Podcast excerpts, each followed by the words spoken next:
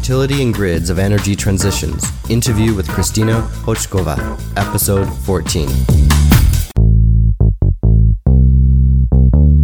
Welcome to the My Energy twenty fifty Podcast, where we speak to the people building a clean energy system by twenty fifty. This week, we speak with Kristina Hochkova, a senior strategy analyst at Western Power in Australia. She holds a P H D from Chalmers University of Technology, the Department of Energy and Environment. This interview with Kristina is important because we discuss a unique angle on the energy transition, the role that grids play in shaping both how we produce and consume electricity. We discuss the opportunities of electrification in developing countries, how electricity can help women earn more money by powering the machines to help make clothing or pottery, and how the electricity grid will be shaped in the future. Kristina provides a conceptual framework to understand how supergrids to microgrids shape our self-sufficiency and interconnectedness as a society. We also discuss blockchain technologies and potential limits of peer-to-peer payment systems. This brings up how utility companies change their business models to meet these new technologies, integrating and changing both the energy system and society. Finally, we discuss Kristina's transition from a P H D student to an analyst in a traditional utility company. She remarks on the value of what the P H D process can teach you. And now for this week's episode. What are you learning? So it's the grid grid operator that you're working at, and and yeah. how do you how do you see the just in three weeks now? How do you see the electrical system differently? Um, I wouldn't say I see differently. I think I see a um, more nuanced. I have a I have a more detailed view on the actual issues that they they deal with. Um, I think it's very difficult when you have a huge organization that has been doing something for decades, and then all of a sudden they have to rethink all of that. And what what's really visible is that there is this narrative within the company where they don't like renewables, or because they, they create challenges on the grid, and they struggle seeing them as an opportunity, and it's always sort of this issue that they're trying to tackle. Um, yeah, but it's not it's not easy because, as they say, you know, you can try to innovate and you can try to think long-term and strategize, but at the end of that conversation about innovation, you still have to uh, operate a day-to-day business. And I think that's where the issue comes in place, and I see why big companies such as Eon uh, actually created subsidiary companies that are specifically just focusing on, you know, renewables, and um, and that way they, they get sort of that the freedom of mind or or activities that can be fully focused on uh, new solutions and renewables. Mm-hmm. Be- because uh, for for a company, it's probably easier to. Yeah, set up a firm with a maybe a strong strategic direction rather than preserving the older system that, that's in place. Yeah, uh-huh, yeah. Uh-huh. So, so I guess, so I guess they, then you can uh, focus both intention and investment in these two different companies. One on trying to retire the old, or you know, so decrease the investment in that area, but still do it slowly and and carefully, uh, so that it doesn't impact the customers in a negative way. Uh, and then you have the other company that also has its sort of um, focus and investment into new things. And then I guess the intention is that the big one will, a big company will over time become the small, and vice versa. Uh-huh, uh-huh. Okay, great. And um, uh, how how does your acad? Because I'm really excited that you're in a company now. I someone someone moved from academia to a company. Wow, right? Yeah. uh, and and how how do you find your skills, your skill set from a, I would say, an academic, right? You have a P H D now. This is great. Uh, yeah. And how do you how do you bring what you learned in so many years of academia to to a company? I know it's still early. I know. I'm I'm very thankful for. for the P H D, because it really taught me to think things through, or in a way always question everything. And if I hear a concept, I'm like, hmm, what is it? What does it really mean? And what you notice in working in a company is that you have just, you have meetings all day, and you barely have time to sit down and write the material you need to know for the meeting. And if I didn't do the P H D and had all the time to sit down and read and reread and write and rewrite and rethink, um, I would never have the actual opportunity to think deeply and also develop very deep knowledge about things. When you work in a company, everything's happening very fast. Um, and, and what it results in is that you have these trials and sort of they develop new things. And it's like this conceptual complexity of it is just incredible. When I'm like looking at it and I'm like, you could say this with simple words and you would say the same thing, or you guys are talking about the exactly same thing, but you're using different words, but they don't know because they've never actually had that training of being able to, to see concepts maybe in a different way. And I think academia and research has a very special place. And I think I appreciate it so much more now that I'm working in a company where you just have that luxury of time to think, um, and read and think, because you do not have that in a company. That's great. Oh, wow. So uh, l- let's back up uh, a little bit. And you had time to think during the PhD, but wh- how did you get involved in energy and why did it become an interesting topic for you? Mm. Um, yeah, so it started during my master's studies. So I became very interested in sustainable development. And I guess it's to do with coming from an Eastern European country where the focus wasn't there, to going to Scandinavia, where my mind just opened and I was like, oh my God, this is so important and great. And I want to be a part of this. And my dream really was to work for the U N eventually, United Nations. So I tried to do everything to get there. And I was lucky enough to be admitted to a, um, it was called the Regional Academy to the, at, at the United Nations. And I went to Vienna headquarters and worked with the Sustainable Energy for All initiative. And we worked on this project to evaluate storage in rural, remote areas of sub-Saharan Africa. And it was just, It was just very interesting and very engaging, and I enjoyed it so much that I just decided this is what I'm going to do in, you know, my future career. And so I wrote my master thesis as well on um, electrification as means of development in remote uh, areas of Tanzania. And I was particularly interested in how electrification can bring about new entrepreneurial activities for women. So it was this beautiful combination of using technology as a means of sort of providing a completely new societal um, change where, where gender dynamics change and family dynamics change. Um, and though I never really actually get to go to Tanzania because I was a poor student, um, I just knew that uh, I'd like to continue on that track.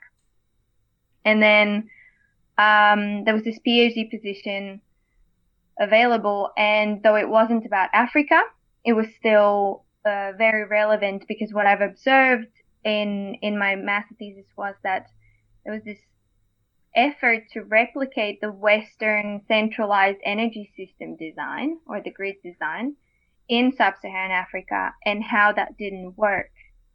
And that the PhD was about different grid designs. And I was like, this is so great, get to actually just sort of dig deep into this. So um, that's how I got into it. And uh, I, li- I like your focus on electrification.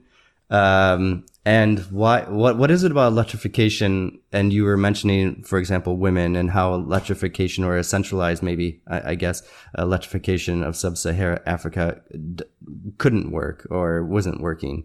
And, and, and why is that? And why, why electrification? Why is, because usually we talk about energy and gas and oil, there's so many, you know, topics. And I really like how, how specific you are on electrification. So what, what kind of opportunities does electrification uh, hold for, for people in developing countries?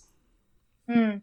Well, in developing countries, at least in my study, for us, it seems like an everyday normal. Um, but they, you know, in, in a lot of the, those areas, they don't even have, they can't turn their lights on in the evening, and they can't buy machinery to do something for, to, to make extra um, income uh, for women, disposable income that they just don't have access to. Um, so uh, it, it was about uh, being able to turn their lights on uh, to study, and, um, you know, become professionals in something, and also buying um, machines to, for example, uh, make clothes, um, uh, pottery, uh, and things that uh, are sort of they could sell uh, in their local village. So it's it's huge. I mean, uh, you know, this is examples where technology just have has a very important place in bringing new opportunities that, you know, centu- a century ago also um, happened in Europe and the U S, but we just don't think about it anymore. Yes, I, I had a similar experience last year. I went to Myanmar. You know, a lot happening there, but but we we went to different villages, and even just it stopped at this roadside, I don't know, shop. It was a collection of of things, and we interviewed this lady there, and it was her business. And and she had just gotten connected to the central grid, uh, to the distribution network just a year previously. So she could reflect on how her business was doing uh, now compared to when she had just solar. And, for example, she said she bought a refrigerator to keep the beer cold, and, and she bought a pool table. So now she was mm. turning into this like a micro bar, small bar with these guys hanging out, playing pool, you know, drinking beer. Okay, it's a, it's a bar, but still, uh, it's it's you know money that that was going into her, and then she could employ her sister who was selling things. So so just this grid connection, I could see the difference between that uh, her her location right next to the road being connected to the grid, and a, a small village we went to where they weren't connected to the grid, and they were just relying on a diesel generator and some solar. Mm. So th- there's a yeah. I, I was yeah it was amazing, really amazing. Yeah, and, mm-hmm. and relating to the sorry. Go go ahead, go ahead. And relating to the fact that she was next to the road, uh, she was one of the fortunate ones that was actually really close to the to the main grid. But in, in remote areas, uh, they just don't have the opportunity, and definitely don't have the means to pay for the connections mm. themselves, because it's not the government actually that provides the connection to the grid to you. You have to pay that. So um, I was very interested in the leap, and I still am, in leapfrogging alternatives where, you know, you look at the local context, you look what the opportunities are, you look at what the challenges are, and you try to shape the energy system based on that, um, you know, in, as in, in alternative to whatever the sort of dominant design is, and try to uh, build these, you know, centralized grid infrastructures in a country where the governance and the sort of grid operation industry just isn't there yet. Uh, and there's a lot of corruption and a lot of issues, and it just takes a long time. And these people are really, you know, there's a lot of desire, there's a lot of demand for, for electricity, because they understand the potential. Um, as you said, it's not just about themselves, it's about their family. Um, it's about, you know, um, it's changing lives, and and um, that is why I created so much passion uh, about the topic.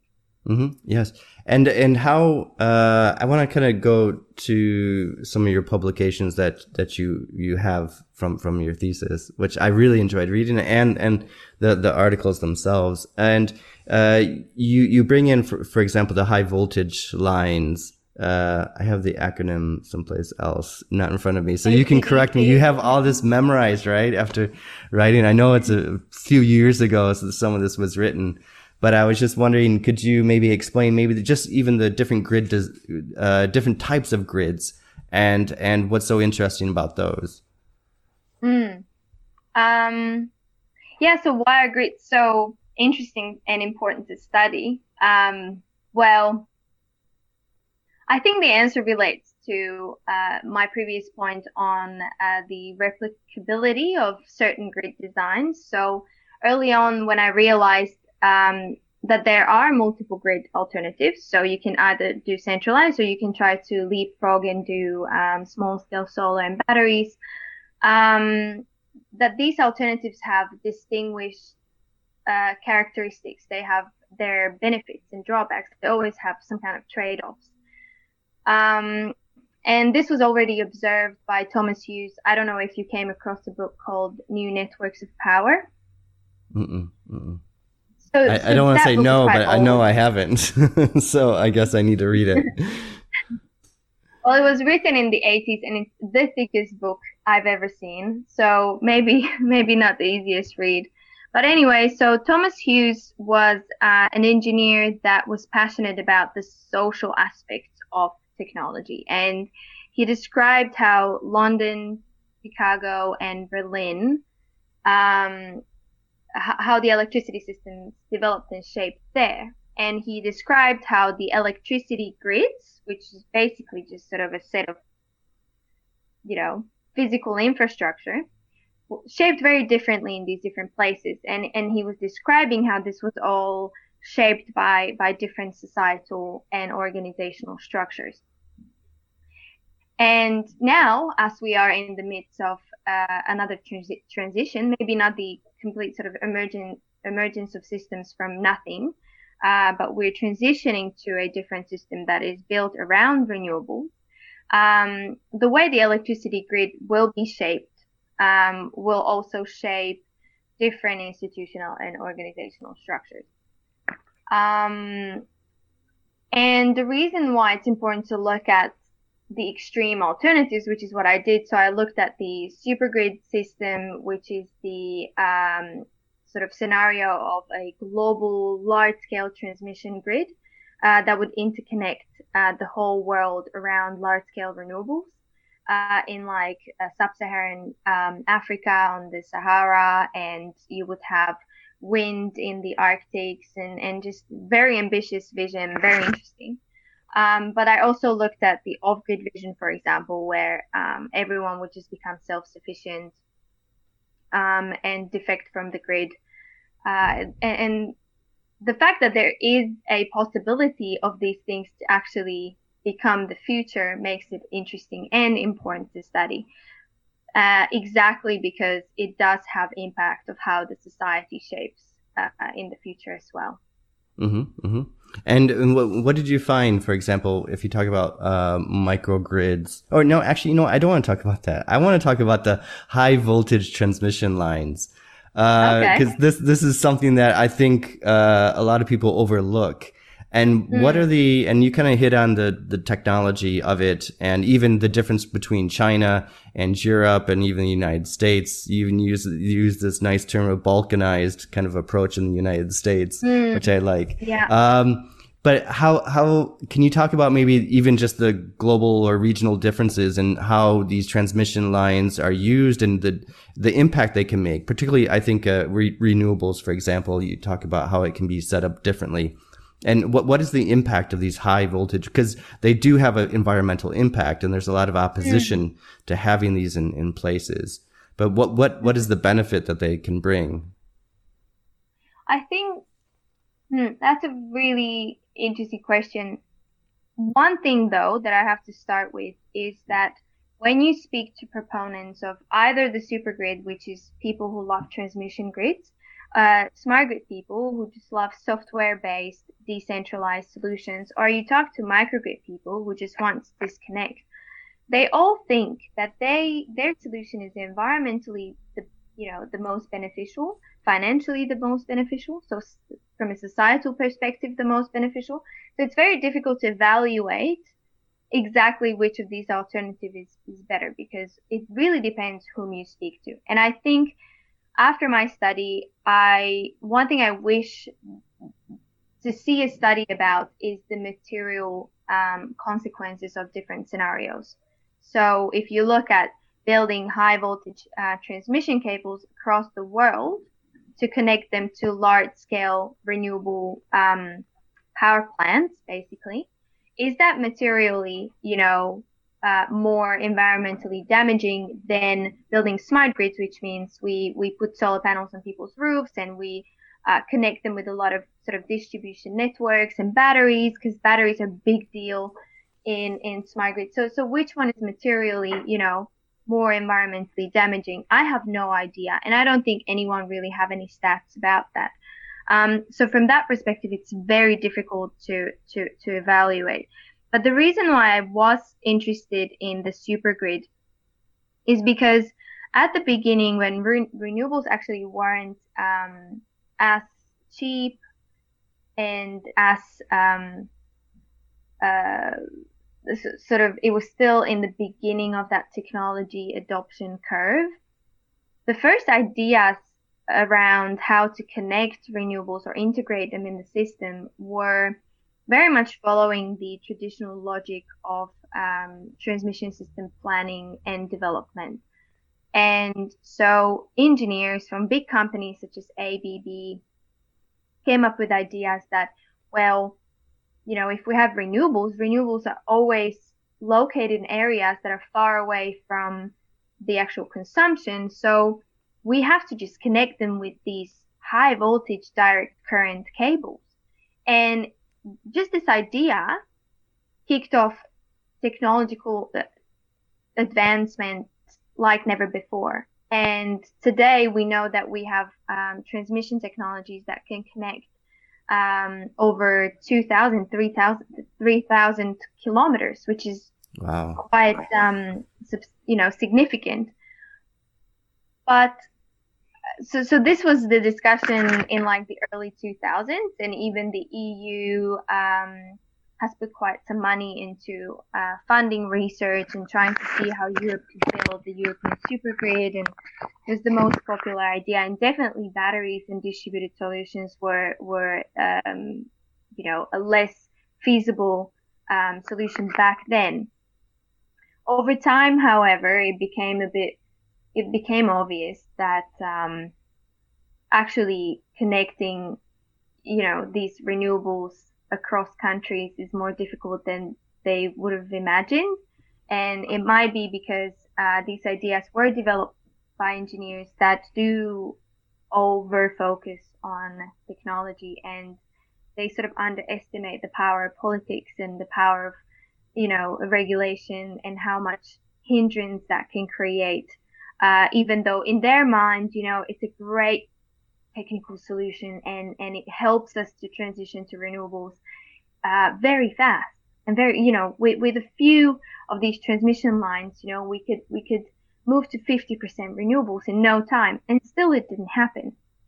Instead of that, what we see is that more and more of the discussion is sort of leaning towards small scale, local, um, with all all kinds of new software um, solutions, sort of interconnecting customer or consumer owned P V and batteries, and um, and the the idea of the supergrid is slowly dying, and it's just sort of becoming a solution to places where the demand is still growing. So if you if you do have a high demand and you cannot satisfy it by local solutions, you still sort of look at um, Uh, offshore wind, and you have to connect that with with the high voltage cable. But it's definitely not to the scale of what it was, you know. Because like one of the projects in the past was Desertec, that was I think yeah, widely known. Yeah, yeah, yeah. Uh-huh, yeah. Uh-huh. So I think most people are familiar with that, and they thought, oh, incredible idea. And uh, when I spoke to the previous C E O of Desertec, a very nice guy, and he he genuinely cares about, you know, moving towards a clean energy future. Um, but what they didn't consider is actually just just discuss the idea with the markets that they wanted to install the generation in. And they they just didn't ask them whether they liked the idea. They just sort of took that for granted. And I think there's a lot of lessons learned from, from that process. And, um, you know, that is why I think the way it develops now is a bit more considerate of those. Mm-hmm. Um, it's this, this idea that uh, if you're producing something huge like um, yeah, wind or solar in the desert, right, that those local people in North Africa actually don't even have, or they have very limited, you know, access to electricity, yeah. for example. So you actually have to supply them first rather than shipping it all to, to Europe. So yeah. And those like, are the questions that just weren't asked. And, yeah. you know, that's, that's, a, that's a bit of a sad story there, but um yeah it very much depends on who's developing new energy systems, and that also reflects the actual societal consequences that those systems will have. Mm-hmm. And I, I wanted to shift a little bit then, uh because actually when we met we talked a lot about blockchain technology, uh and and I, so we we get into the payment system, which is right, someone has to pay for this all. So uh and I I know from reading your articles, it was a few years ago, but how, how do you see blockchain technology? How have you seen it develop over the years since you've been following this for a while? Um, uh, yeah, so, so that's, that's quite interesting. So I, I remember, uh, when I first heard about peer-to-peer, I remember thinking I was very excited about the idea of neighbors being able to trade Um, and share electricity with one another directly, because that's the idea of sort of peer-to-peer, peer-to-peer electricity trading. And blockchain technology is just sort of a vehicle for that to happen. Uh, it's a software technology that helps, that allows people just to do it without intermediaries. Um, and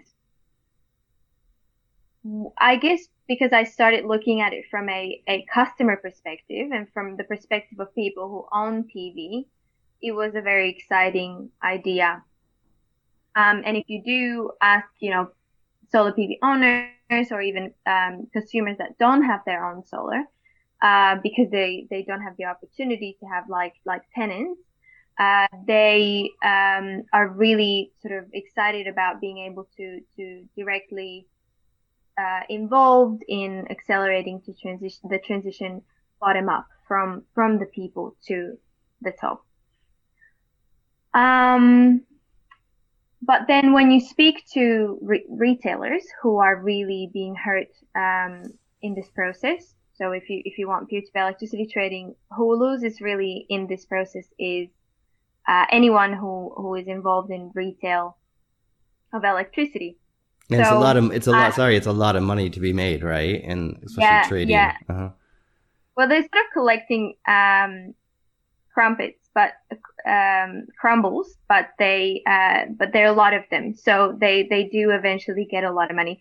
And and often, you know, the analogy that's often used is that imagine that uh, the way you would buy electricity, it's like buying tomatoes in a farmer's market. So you buy it straight from the farmer instead of going to a supermarket and buying tomatoes there. Um, and in the energy sector, this, you know, seems like a very disruptive idea, but in other sectors, it's already happening. Um, so my experience, so, so obviously I went through the hype and trough, uh, myself. So I was in the hype, very excited, um, worked with a startup that was developing this peer-to-peer idea. And I was very closely involved in, in a trial in Australia. That's how I got here is, um, yeah. And so I had, um, it's an interesting experience because, um, it, it has taught me a lot. Um, and it has taught me that maybe it was a bit, a little too soon to, to go to peer-to-peer from a very centralized system. So they're definitely bridging business models and technologies that will have to um, be put in place before we can go all the way to peer-to-peer electricity trading.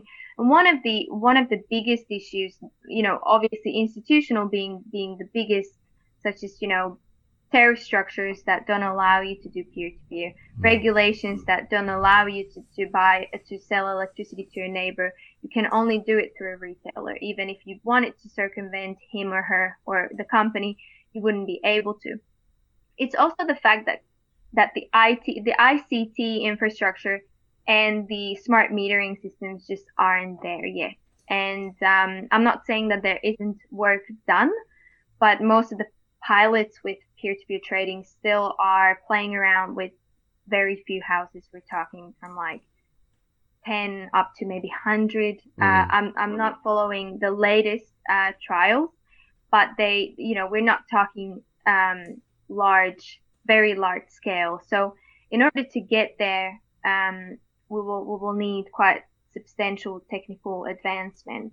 Um, but that will, in my opinion, come. But before that, we might like likely see virtual power plants. We might see uh, D R or distributed energy resources aggregator uh, and things that will allow us to integrate these small-scale renewables in the energy market. But it might not go straight to peer-to-peer. Mm-hmm, mm-hmm. I don't know what to, to say after that. I'm I'm a little depressed. So it, it there was so much hype before, but I, I remember, yeah, mm-hmm. some of my students looking into it as well, and then they were like, "Well, there's not that much going on, and it's limited." Yeah. Uh, you brought out regulation, and is this an area where? And I love the topic of regulation. Is this a, an area where maybe there needs to be regulation to even allow it to happen, and that could actually encourage it? Yeah, yeah, absolutely. So, like, if there was a regulatory change, you know, it would definitely move things towards peer-to-peer. So if if there was something that's called full contestability, I think is the term. So if you allow anyone with a generation unit to sell um, electricity, they could move to, you know, they could start creating sort of peer-to-peer uh, energy communities. But at the moment, there are some regulatory issues that are very easy to understand. For example, um, if if a house, if a resident owns solar P V, is this person an individual person or is it a business?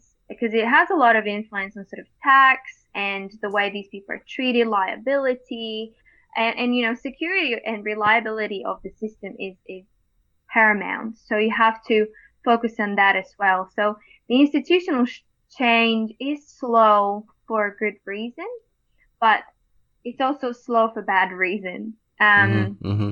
So there's definitely a lot that could be done um, that isn't, uh, but also sometimes you need to rethink before you go all the way to peer-to-peer.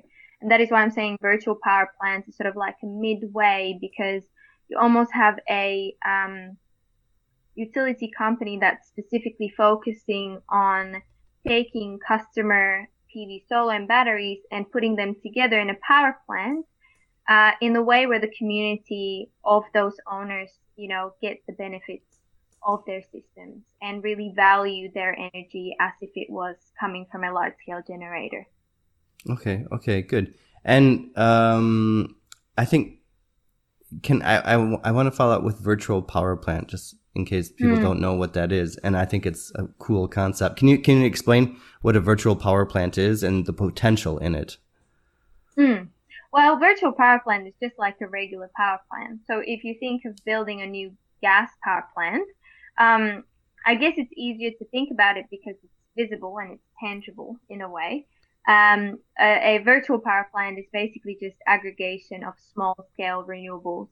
Um, and this is possible because of, you know, how, how advanced a lot of the software technology is, where you can actually um, take data from coming from the metering of these different um, small-scale renewables or, or batteries, and put put it together in order to then communicate with the rest of the market or the electricity system. Mm-hmm. And or or on the demand side, right? You can influence mm. uh, the consumer's demand, how much electricity they're using, and actually mm. save it or shift it shift it around or yeah. something like that. It's um, a lot to do with shaving the duck curve.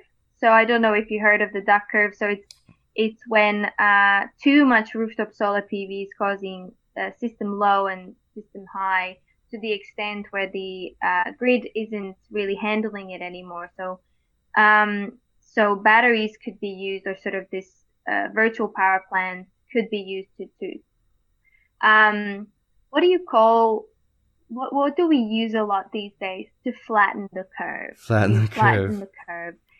Yeah, well, by finding ways how to create flexibility in mm-hmm. uh, operating um, these uh, small-scale uh, technologies. Mm-hmm. Yeah, balance, balance it all out. Um, mm. And let's see here. Um, okay, I let's. I, I want to move on a little bit here uh, to some of the, the questions I wrote to you. And with I really t- like the one about microgrids, by the way. Oh, okay. So let's hit on that. Yes. Yes. Yeah, so you had a question that you asked, what is the impact that off-grid can have for the for how the grid operates? And um, I think because we discussed the supergrid, we discussed the smart grid, so the microgrid is one of those last things that we haven't talked about. And when I lived in Sweden, the off-grid system really wasn't there wasn't a lot of vibrant, you know, discussion around off-grid. But um, since I came to Australia, this is a real topic.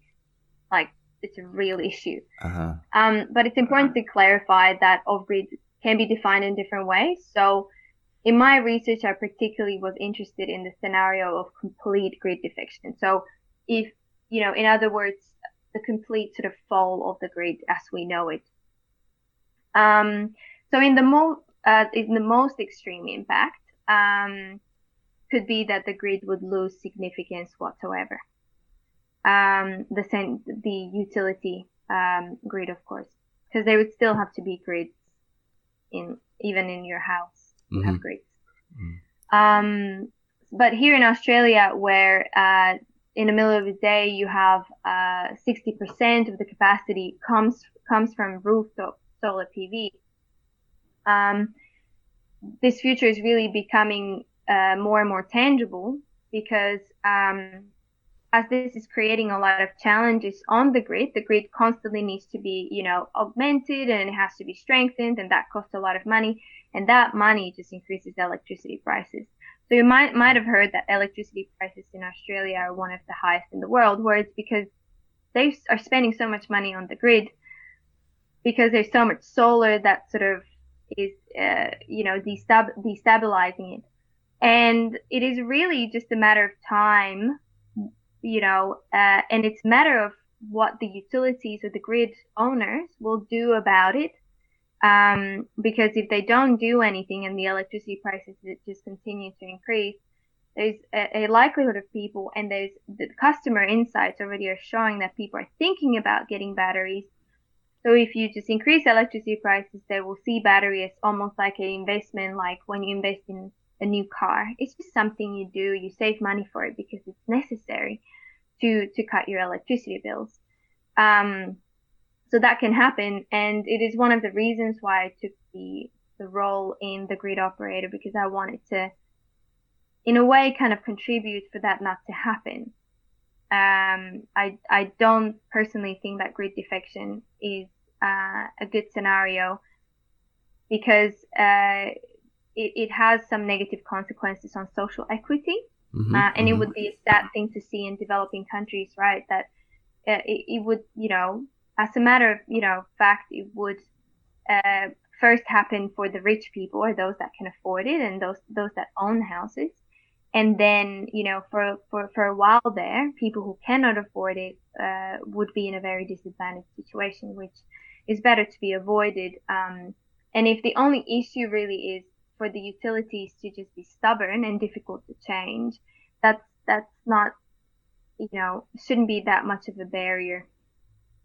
Um, to, to really go into those um, almost uh, disastrous um, but, but, Sorry, uh, I love the, the question about social equity and bringing that in, but what is the, I guess maybe we could start with the original problem is uh, the cost of the grid and maintaining the grid. If it's so expensive mm. that it drives people away, uh, how how to lower the cost of the grid?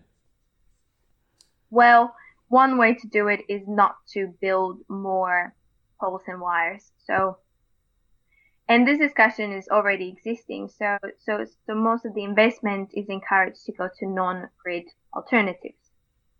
And uh, when I say non-grid alternatives, I mean batteries. I mean um, using inverters to create flexibility in the grid. Um, to also, you know, uh, change the tariff structure, so encourage people to do demand response, um, but also things like um, flexibility from uh, not only individual customers, but these virtual power plants. So okay, yes, yes. You have, uh-huh. have people coming into the market um, already having these, you know, small-scale renewables um, digitally integrated. So they, you know, come to the grid operator and they say, well, look, I can provide flexibility for you instead of you investing more in, in replacing a substation because you, you're not handling the influx of solar in the middle of the day or the system low. Um, I will follow your, you know, advice on when to send how much electricity.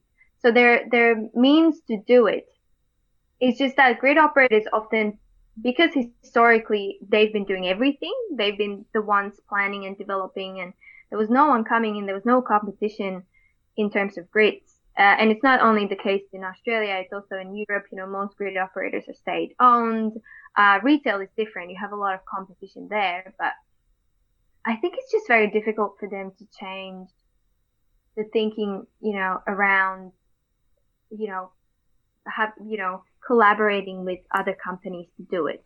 Because, well, I mean, in what, they have to invest in a way to not put themselves out of business, but for example, the battery storage, right? So maybe, maybe they have to invest in, in house or encourage uh household to invest in battery storage, right? Which, which is against the grid if that's what they've been doing their business with and making their money with. So they almost have to encourage this decentralized, I don't want to say non-grid approach, but de de-gridding, mm-hmm. I guess we could, we could yeah. frame it as. So it's these yeah. alternative technologies that have to be encouraged in order to keep the grid alive. I guess that's what yeah. I'm getting.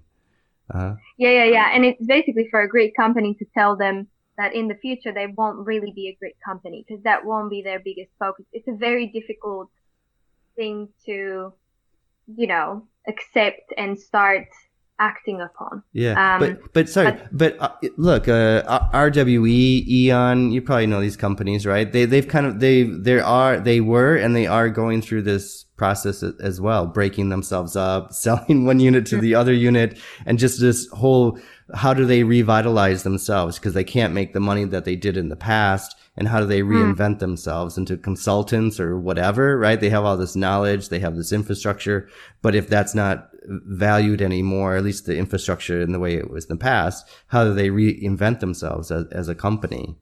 So yeah, and I think that's every every every great company is battling that um with that exact thing. And even where I work, they know exactly what the grid will look like in the future. They know it's going to be a modular grid, and it's going to be a lot of standalone power um, systems. But to actually go from concept to action is where the difficulties are. But they're getting there. I think it seems to me that it's, it's going to be a very gradual and slow process. And then all of a sudden, you know, all this accumulation of, of small activities will then all of a sudden um, create quite a, a massive shift.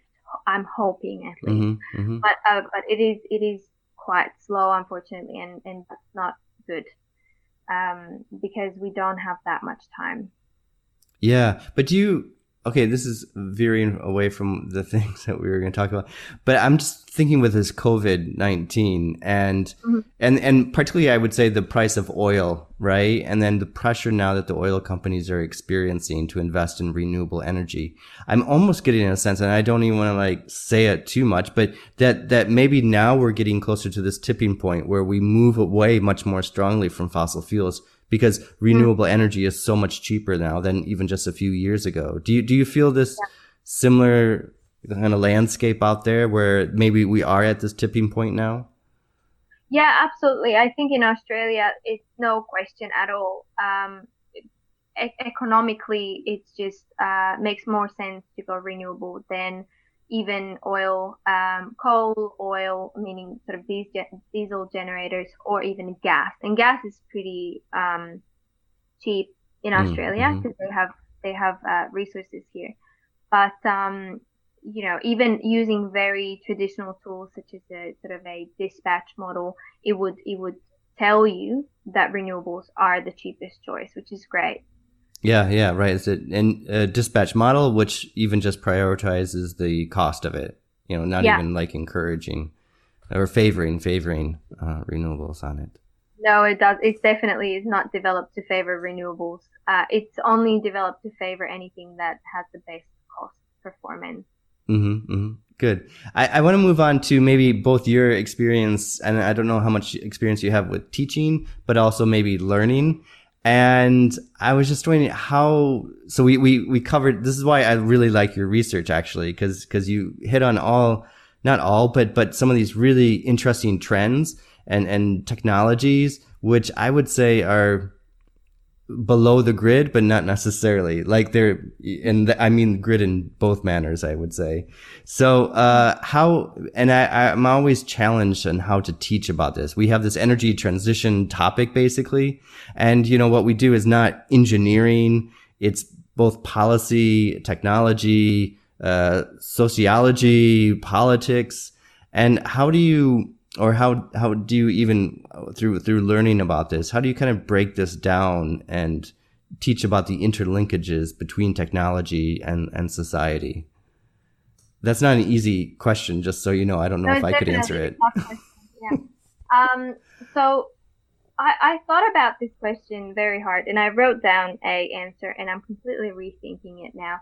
So I'm just going to give you an honest uh, opinion that is, um, I based this on my experience. Mm-hmm.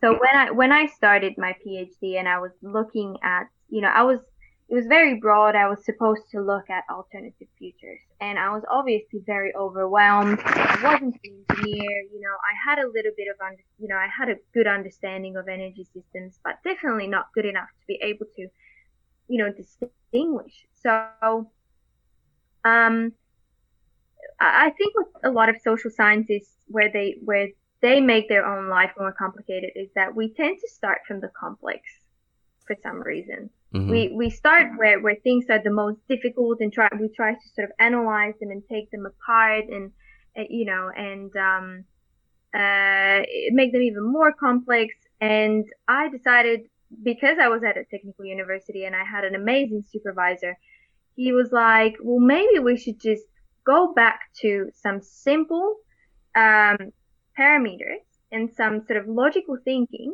to really go, you know, forget all the institutions, forget all the um, uh, structures that exist, any infrastructure that's in place. If we just look at renewables and the fact that they're modular in their character, so you have large scale, small scale, and there's so many technologies you can combine with them to create completely different systems. Let's look at renewables and, and, and, and think freely whatever can be created around them. And I and I thought that was a very good place to start. It's um it's a, it's a very basic way to to take everything apart and start thinking from the beginning. And that is why I wish, you know, if I stayed in academia, I would really like to teach and show people the map of alternative futures that I developed and that guided me throughout my whole Uh, studies, because I could always, when I felt confused, I could always fall back and look at that very simple map, and I was like, okay, I know where I am right now. Because for those that don't know what I'm talking about, it's, it's a design space between a uh, completely centralized, completely uh, completely dependent, interdependent, and independent um, system of cus- customers. And you could you could basically um, place any grid design in that design space. And what I found very helpful uh, in working with that design space is that I could actually talk to people from startups, people from political offices, and people who work with utilities, because all three of them kind of understand those fundamentals. Where they don't get along is that startups usually come from different sectors. They they don't have the burden of, of the institutions of today and how electricity systems work. Um, and they rethink them. They they think outside the box. You know, they're like, okay, so we have renewables. You know, let's connect them locally. And why don't, you know, let's imagine two houses trading together. And you speak to someone in the utility and they're like, that's not possible. Um, but I could see the different opinions because I had that fundament, like I had that basic understanding of, you know, the, the, the basic elements of the energy system. And it was just incredibly helpful. And I, and I'd love to spread that tool and maybe see what other students think. I had some master's students using that um, design space and they really liked it. So it could also be used at a country level. It can be used at a city level. Um, it really allows you to explore different alternatives and maybe look at the energy system you have right now and maybe question it. Is that the right thing for you? Uh, maybe you're doing it because this has been done traditionally, but maybe you can do something better, something that answers, you know, local challenges a bit more and creates opportunities that weren't there before. So um, I would love to, uh, if you're interested, you know, um, help you understand how the design space could be used as a teaching material, and it would be an absolute pleasure. Yeah, yeah, I, I I would. If I, is that in your thesis at the beginning there? There, there's this one diagram, or is it yeah, not in I, there? Yeah, yeah, yeah, it is there. So oh, you um, have a paper copy. Yeah, I have a paper copy. I, I have, I, I, I have, have I have mine up on my shelf. Yes. so um, yeah, so it's this one. So where you have the triangle. Yeah, yeah, yeah, yeah, yeah. That one, I, I like that one. Uh, there's also the other one, but yes, of course, I like that one. Uh, you know what I'm going to do then? I'm going to use that in my class. Um, I'm going to use that in my class. Here, here, I found and it, I page twenty-four. Did, I even described in the fourth fourth corner, you could have hydrogen economy, um, which was sort of a realization we had later on uh, during the research process. So yeah, you can really play around with it, and and uh, I had master students using this uh, and adding a, a variable of no, they're adding a dimension of ownership, and that changed things completely again. Because I think ownership is one of those things that are not often discussed, because we are just, you know, renewables or sorry, uh, electricity generation and grids were, were traditionally always owned by a, a big company or yes. uh, someone yeah. who, who can operate these difficult technologies. And all of a sudden, you have ownership that is, you know, at a individual level, uh, community level, and there are a lot of combination of different ownership models. And it's quite like it's it it really opens up a completely new box of possibilities when you just look at the combination of different ownership models. Yeah, yeah, and I'm just looking at it now. Now that we're talking about it, I'm taking the time to read read it actually. But but it, it shifts between number of production units on one side to the number of consumption units on the other side, and then those that are it's more connected uh, mm-hmm. down in the left hand corner to disconnected and decentralized and centralized. Few few large scale units. And many small scale units. So, I, and then I like the dependent, interdependent, and independent uh, diagrams as well. It, yeah. It, the, the and, choices and I often are got the, yeah, and I often got the question, why did you choose uh, numbers of customers as a, a constant?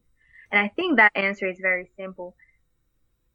So, you know, the way it's often looked at is from from the perspective of actors, or from a perspective of the generation, or um, or anything that's sort of based on existing systems or existing technologies. Now, when you when you try to look at it through that sort of user perspective, electricity systems would make no sense without customers. Customers. Without customers, without anyone who would consume what they produce, we would have no energy systems. So they are really the only constants that will be there in the future. Even though you, you rethink everything around it, customers will always be there. And I like to th- talk about them as users, because they're not always um, only customers or consumers. Uh, and I write a lot about, uh, or I try to write uh, about consumerism, and sort of that shift towards consumer economy. There's so many interesting macro level um, trends that are influencing the way the energy system's being shaped as well. Mm-hmm. But I but I like that, putting the user first. Uh, actually, one of the I was just teaching about Samuel Insull, uh, one of the founders of the we could say the modern grid in America mm-hmm. at least, and and that was the breakthrough for his business. Uh, was actually figuring out and balancing out the different types of users uh, connected uh, into the grid, and how to do the pricing differently and everything. So you kind of like return back to this original or the, the yeah original kind of design of the system itself. And even then, that was a, a balance between uh, smaller scale, you know, units by block. And then as the system developed, as the technology developed, it became more and more interconnected. So I kind of like this this idea of getting back to the basics, actually, what yeah. you're talking about. So yeah, yeah, that that that discussion is very popular in the U S in particular, because that's where it comes from. New York, yes, an example. It, it it was one of the first sort of local grids, and that's what it was. It was a small microgrid.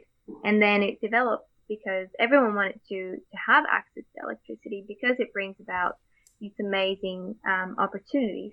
Yeah, right. And it was such a political project because the politicians could, of course, benefit it, right? Get get electricity yeah. for their voters, and they deliver yeah. progress. Yeah. Yeah. In that. Yeah. Okay, yeah. Kristina, I, I'm gonna we're gonna uh, call it uh, a, a day on this. I want to thank you so much uh, for setting aside the time and talking about all your research and even your new job as well. So thank you very much. No, thank you for having me. Thank you for listening to this episode of the My Energy twenty fifty podcast. Please follow the My Energy twenty fifty podcast on iTunes or Stitcher, so that you can automatically get updated with each new episode. If you like this episode and feel others can benefit from the information, please share it on social media. You can contact me to provide feedback or suggestions on Twitter at My Energy twenty fifty or on LinkedIn.